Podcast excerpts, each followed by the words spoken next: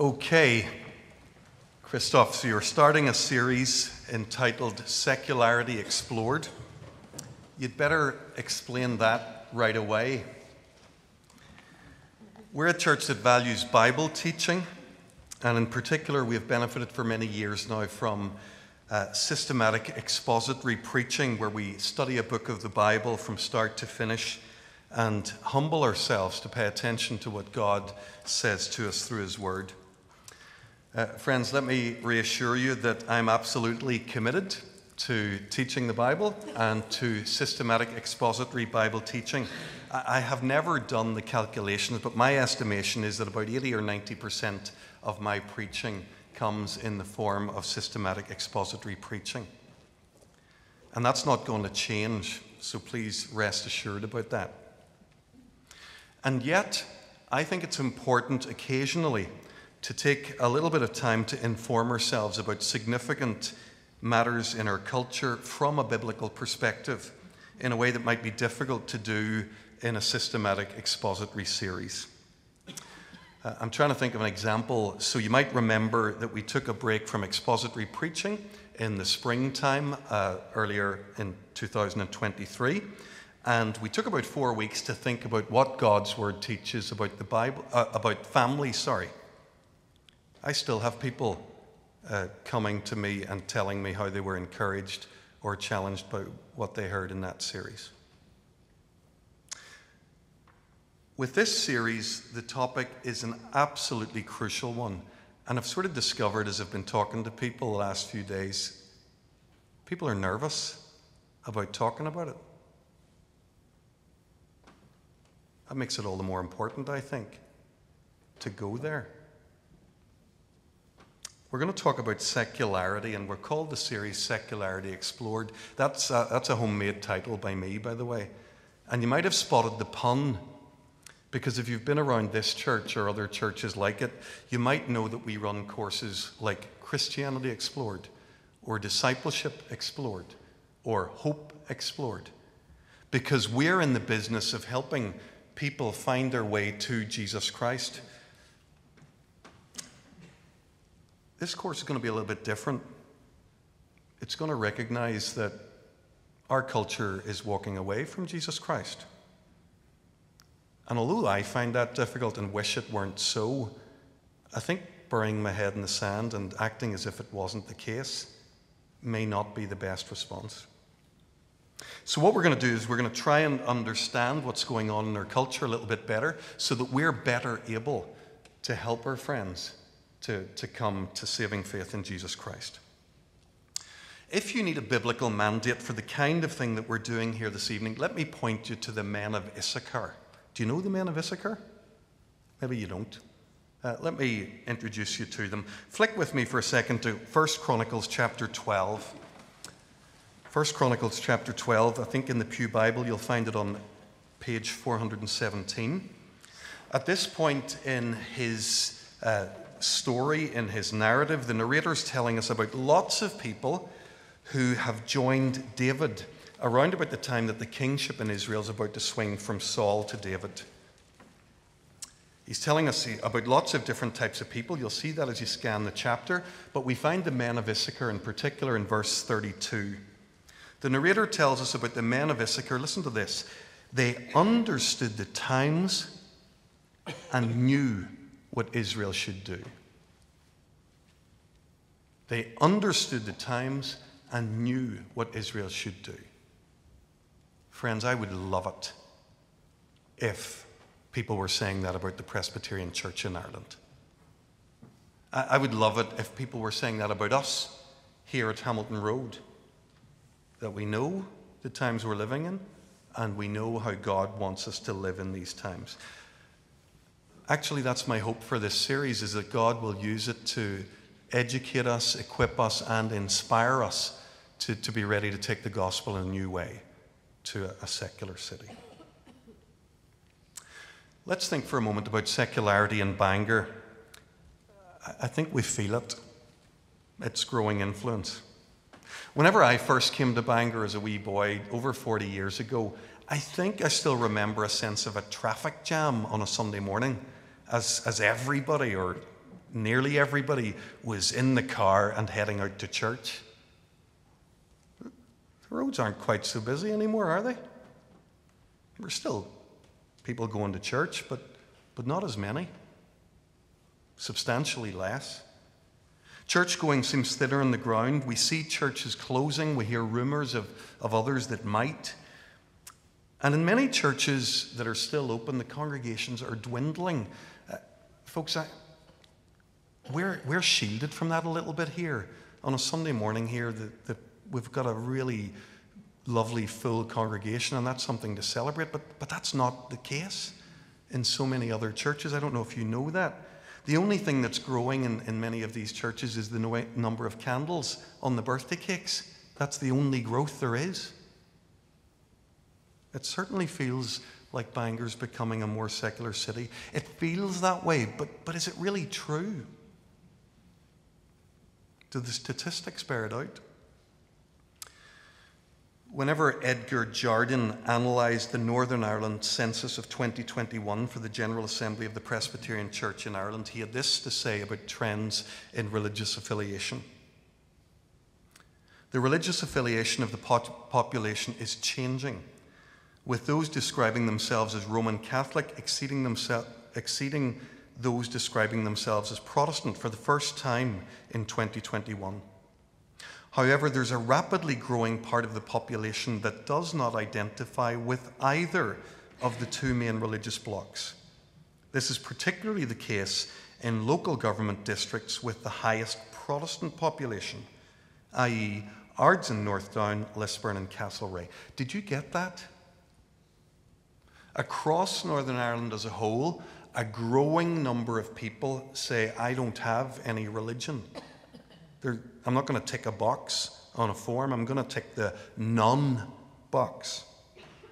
And actually, whenever we look in detail at the actual figures for religious identification by area, I think we have a slide for this. North Down and Ards is bottom of this table, but top of the league in terms of people who claim to have no religious affiliation. The nones, as people are calling them, none, no religion. A staggering 31% in our area claim no religion. So, to answer our question, is Bangor really secular in the way that we, we feel that it is? The answer is yes. North Down and Ards is the most secular part of no- Northern Ireland, and no other part comes close. My question is surely we'd want to learn a bit about that. Surely we'd want to understand that. Surely we'd want to learn how God is calling us to live in these times. Let me give you an idea of the approach we're going to take as we explore secularity together. We're going to invite someone who's given the question of secularity a lot of thought to be our guide. Some of you may have heard of or met Glen Scrivener. He spoke here in 2022 at an evangelists conference, and I was in the audience that day. And I heard him share some material from his latest book at the time, this book here, The Air We Breathe. It gives a, a fascinating perspective on secularity and Christian faith. And this series, although I've called it Secularity Explored, will be based very much on the material in Glen's book. So, by the way, if you've read that book and you hear me plagiarizing, quote, I, am reteaching this book, so don't come and tell me. I know that. I'm telling you today that I'm, I'm repackaging and representing mostly the material in that book.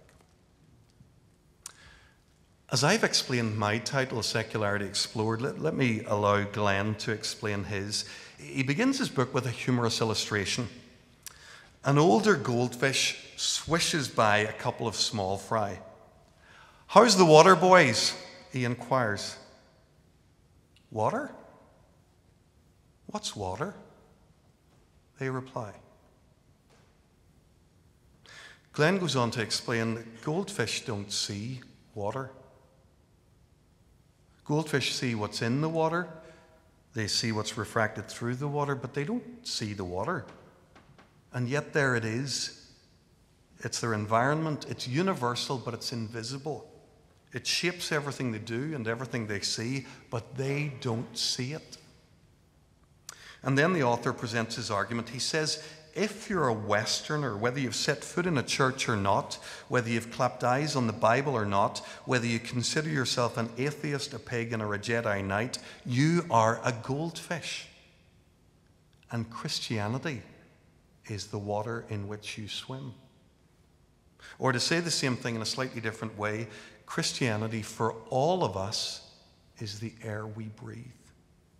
It's our atmosphere, it's our environment, both unseen and all pervasive.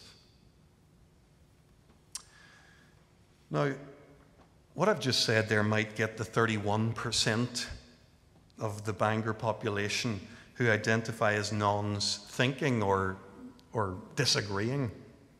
Christianity, I, I don't identify as Christian, so I don't see how Christianity is the air that I breathe. Maybe some might even say Christianity is absolutely not the air that I breathe.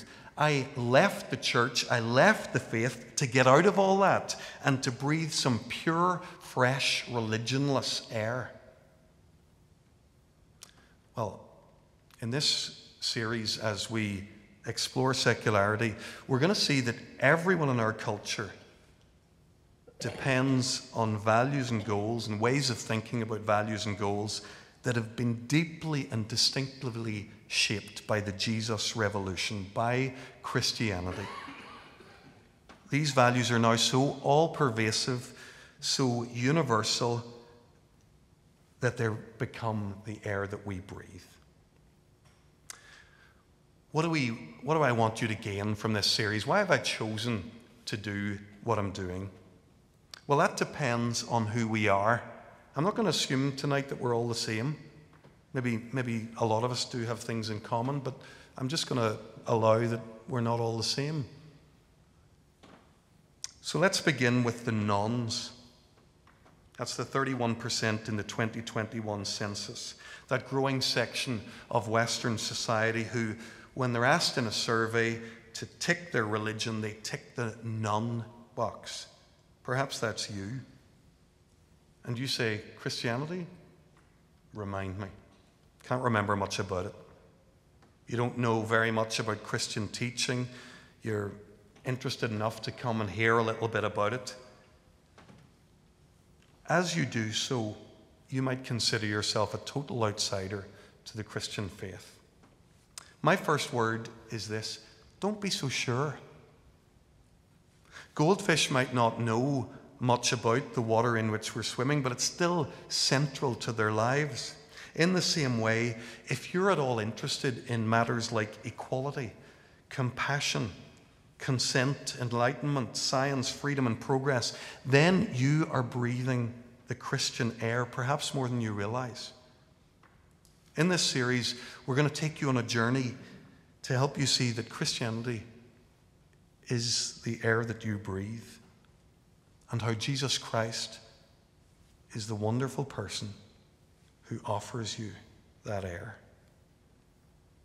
So we've thought about what the nones might get from this series. What about the duns?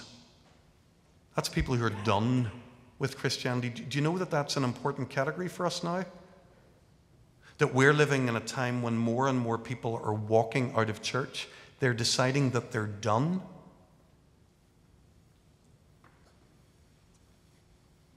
For, for folks who are done, they say, been there, done that, 13 years in Sunday school, no thanks.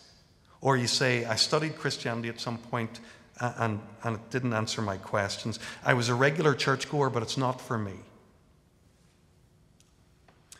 If you're one of those and you're here this evening, let me say if you have questions about the church or you're frustrated with it, join my club. I see more than you see. I have more cause sometimes to be disillusioned with the church. So I take your experience seriously and I want to respect the reasons you might feel that you have that Christian faith is not for you. Nevertheless, I want to show you that you're not done with Christianity any more than you're done with breathing. Like air, Christianity is so pervasive that we can't help depending on it, even when we protest against it. You might feel, because of how you're experiencing life at the moment, and I think this is where British culture's at, you might feel that Christianity is unequal, that it's cruel, that it's coercive, that it's ignorant, that it's anti science or restrictive and backwards. That, that's, that's a pretty common perception of Christianity. That's why so many people feel they're done with it. If you're frustrated with Christianity at these points, let me tell you, I agree in part with your critique. Because that sounds like the church that frustrates me too. But what I want to help you see is that that is not, in all cases, the, the movement birthed by Jesus Christ. I believe that in the process of having another look at Christianity, you could see yourself coming closer to the essence of Christian faith. So, we've talked about the duns, we've talked about the nones. Um, I'm going to talk finally about a category that might characterize many of us here this evening, and that is the ones. We've been won over by Jesus Christ. We're longing to grow as his faithful followers. What might we learn in a series like this? Well, as I said at the outset, I want us to learn to understand our times. To stop hiding in the corners and wishing it weren't so. Let's, let's open our eyes and our ears and get to know the culture that we're living in. Let's get to know Bangor. Maybe you're looking at secular Bangor and it's different than the one you grew up in, and you wonder how we got here. And you're wondering whether Jesus Christ and his gospel could ever be relevant to your neighbor. And perhaps you're even wondering whether it can continue to be relevant to you. I hope as we move through this series, you'll be strengthened in your own faith. You'll be encouraged to share your faith with your secular neighbors. For too long, Satan's had us believing that we're part of a dying tribe. That life with Jesus is some sort of wee hobby that we have. We are following Jesus, other people are into golf or sea swimming. Folks, Jesus doesn't stand beside golf and sea swimming. Jesus Christ is not a peripheral concern. He's not a hobby for, for some of us. He is the Lord of history. He is the mayor of Ards and North Down. In Him, our lives and our beliefs and our practices and our world make sense. We're going to pause for a moment and sing together. We're thinking about a, a city that's increasingly secular, and yet Jesus Christ is mighty to save. That hasn't changed, and it's never going to change. We just read a very familiar passage from John chapter 1. I'm not going to preach it, but I do want to point out a, a, a very profound uh, message recorded for us in there. Just, just as John's reflecting on that coming of Jesus, it's still fresh in our minds. We've just come out of the Christmas season.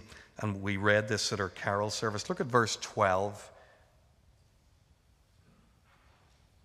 Sorry, begin, look with me first at verse 11. He came to that which was his own, but his own did not receive him. I grew up in a Bangor that felt a wee bit like it might still have been Jesus' own people.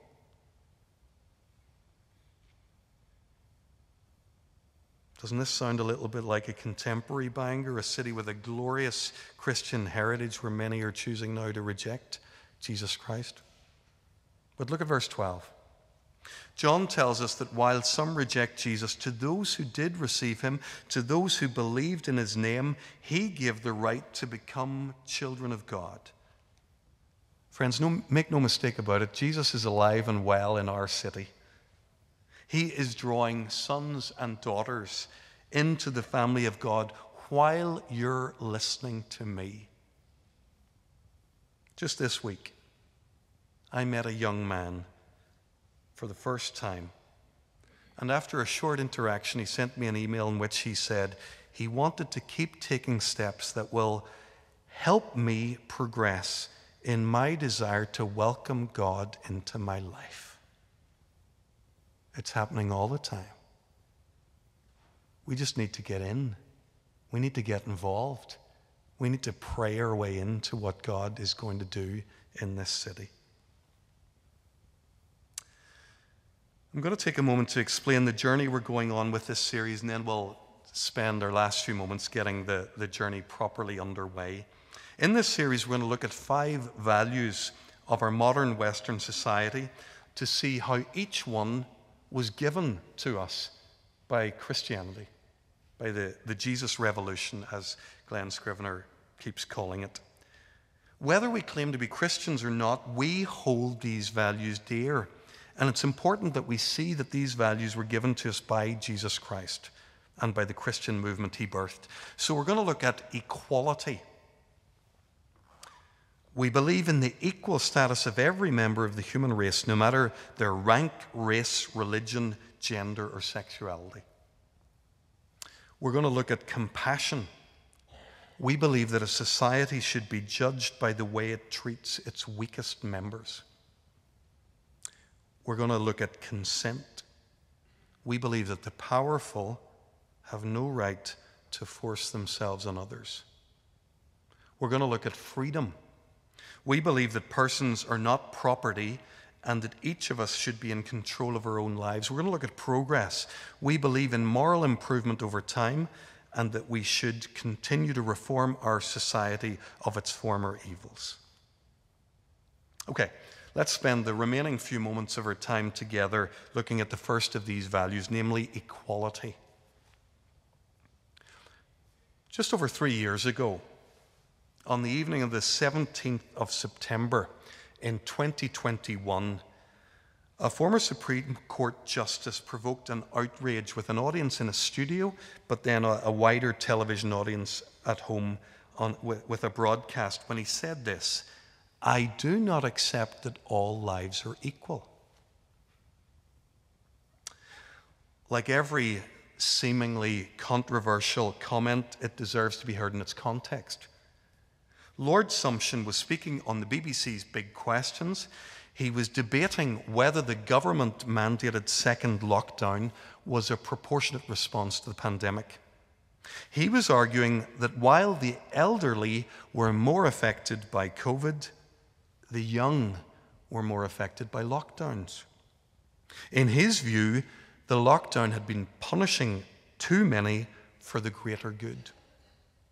And this, of course, prompted a question well, if you're not going to lock down, are the elderly to be sacrificed for the good of the young?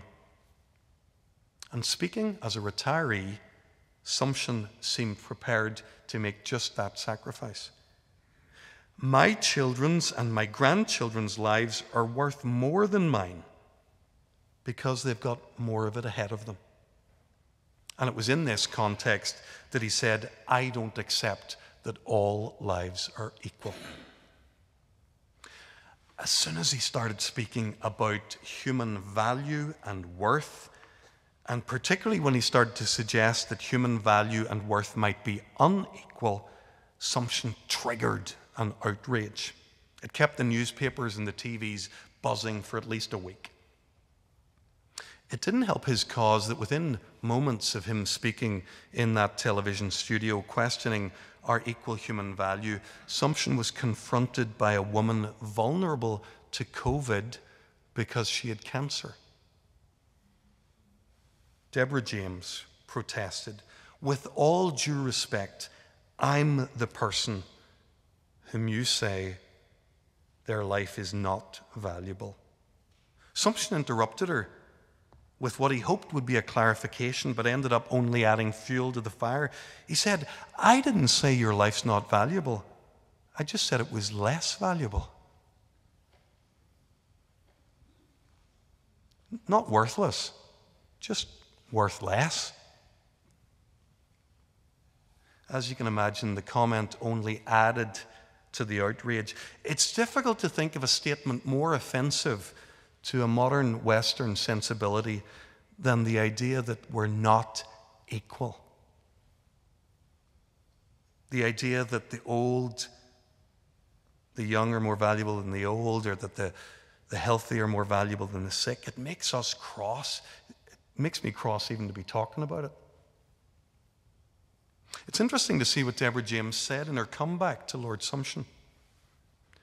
Who are you to put a value on life? In my view, and I think I speak for many others here, she said, life is sacred. And I don't think you should make those judgment calls.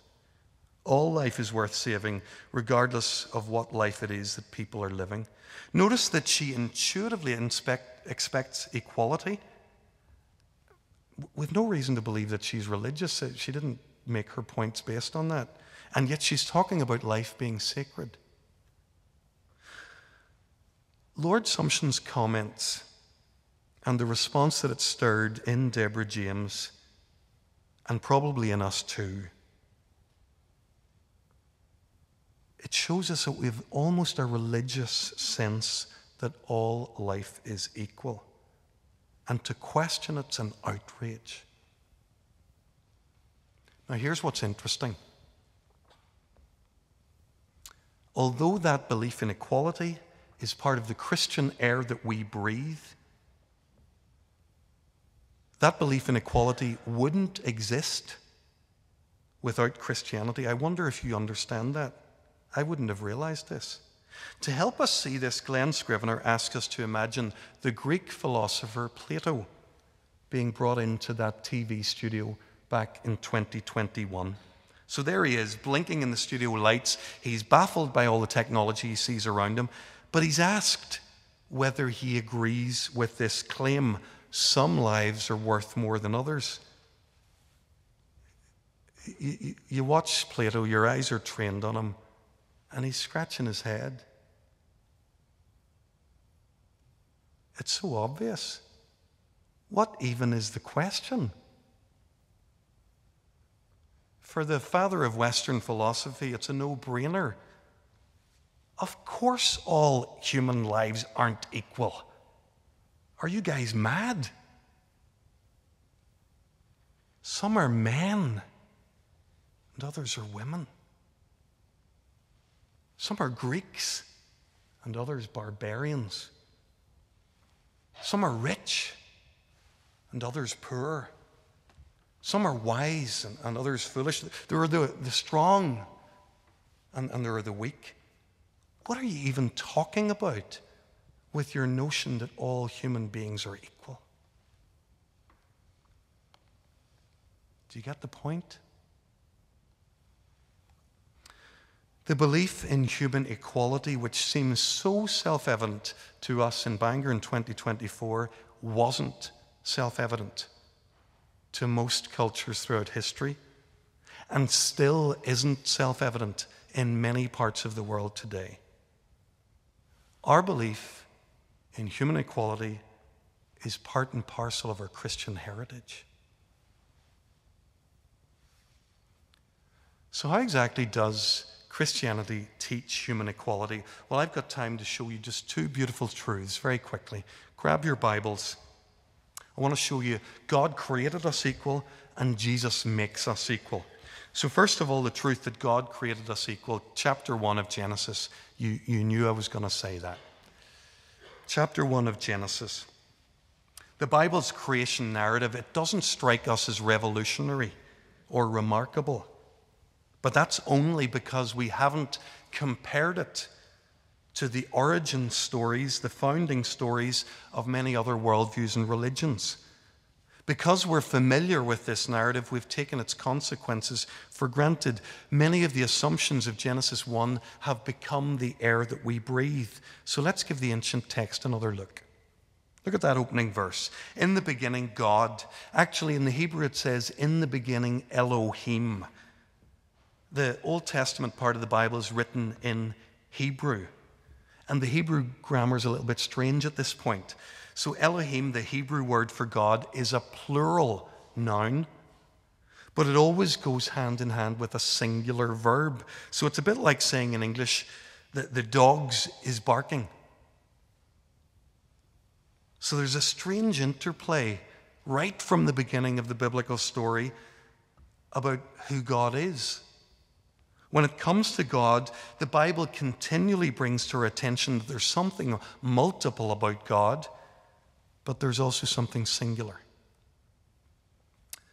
The biblical story, unlike some other primeval stories, isn't a story of multiple gods at war with each other. Instead, the biblical story is about a personal God who is a three unity or a tri-unity or, or we might say a trinity. The Father, Son, and Holy Spirit are one in the most profound sense. So the God at the heart of our world and existence is a community of love. Now, the Bible has something astonishing to say about this God and how he relates to human beings. Look down to verse 26. Then God said, Let us make mankind in our image, in our likeness, so that they may rule over the fish in the sea and the birds in the sky, over the livestock and all the wild animals, over all the creatures that move along the ground. So God created mankind in his own image. In the image of God, he created them, male and female, he created them. So there it is on the first page of the Bible. All of humanity, male and female alike, stamped with the image, the likeness of God. Friends, we take that for granted, but ancient readers of this text, they would have choked on it. Male and female equal? Male and female in God's image? Male and female to rule together over the earth? Unheard of. In other creation stories, a, a king would be said to be made in the image of God. And you know what kings do? They make treat everyone else as their minions. It's the opposite of equality. So we see this right at the beginning of the Bible that God created us equal. But I want to show you as we close that Jesus makes us equal. Nowhere do we see God's commitment to the equality of human beings more clearly than in Jesus Christ, God among us. Folks, Jesus was born into a world with levels of inequality that, that we couldn't even begin to imagine. The gap between the haves and the have nots in Jesus' culture was huge and almost entirely unbridgeable. Social mobility was not a thing. But watch how Jesus lives in that world. If you imagine the person with the highest the highest personal authority and the highest level of, of dignity. And he spends his time almost exclusively with the poor. He raises up the oppressed. In a country well known for its xenophobia, he's a friend and a champion of the foreigner. In a culture that we could only describe as extremely patriarchal and chauvinistic, he championed women. Every moment of every day, Jesus Christ demonstrated the equality of the human being. And why would he do that? Because when he created this world, he built it into its DNA. When the church grew up in the name of Jesus, when it talked about humanity, equality, and solidarity was a given. According to the Apostle Paul, we're equal in ways that we wish we weren't. We're equal in our sin. He said, All have sinned and fallen short of the glory of God. But Paul wants us to know, too, that we're equal in our redemption in this new community that's created around Jesus. He tells the Galatians, So in Christ Jesus, you are all children of God through faith. For all of you who were baptized into Christ have clothed yourselves with Christ. There is neither Jew nor Gentile. Now, Plato's blowing up at this point. There is neither Jew nor Gentile. There's neither slave nor free. There's neither male nor female, for you are all one in Christ. In our creation, in our redemption, Christianity insists on the equality of human beings. Almost everyone in our culture delights in that equality. But many have lost sight of the fact that it's a gift given from our Creator God and the community built up around His Son, Jesus Christ.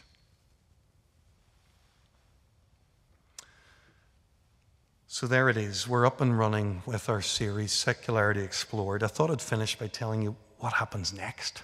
What do we do with this? You probably don't know. I hardly know. We're going to space these out at a rate of about one per month. And over the next months, we're going to deal with some of those values I mentioned. Values of our culture for which we're indebted to Christianity compassion, consent, freedom, and progress. Here, here's what I want you to do I want you to come back and I want you to learn along with me about this culture that we live in and how, how, how the Christian gospel is right at the heart of it in ways that we've forgotten and don't always see.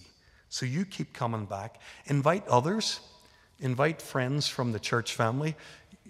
I, I know you guys, you're the guys who come out on Sunday evenings. Invite some others to come and join us to, to learn more too. But here's something to think about. Do you have any friends who are nones or dones?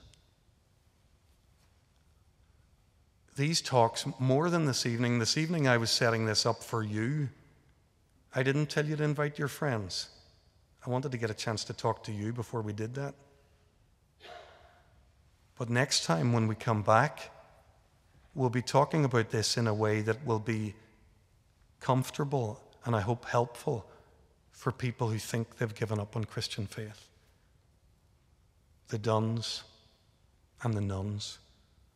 So if you have any of those in your life, start thinking, start praying, and bring them back here in a month's time when we continue this series together. Let's pray together.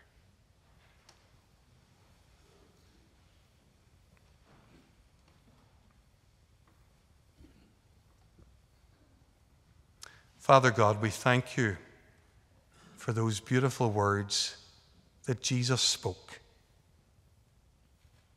that we tend to paint on posters at the side of the road, but maybe have forgotten to pay attention to. God so loved the world that he gave his only Son, that whoever believed in him should not perish but have everlasting life. Lord, thank you that you love Bangor. You love it today every bit as much as you did 50 years ago, or 100 years ago, or 1,000 years ago. You love this city, you love its people, and you've given your Son Jesus so that they might not perish, but find eternal life. Lord, I pray that you would take from us fully and finally that fear that's grown where we don't even like to think about our city anymore because we because our hearts are broken or because we're fearful of it. Lord, take that away. That served Satan's purposes for far too long. Lord, give us a new compassion for our city, a new confidence that you, by your Spirit, are at work and can reach lost people for Jesus today as much as you ever did before. And then, Lord, send us out ready to play our part in reaching lost men and women, boys and girls, for you. We pray it in Jesus' name. Amen.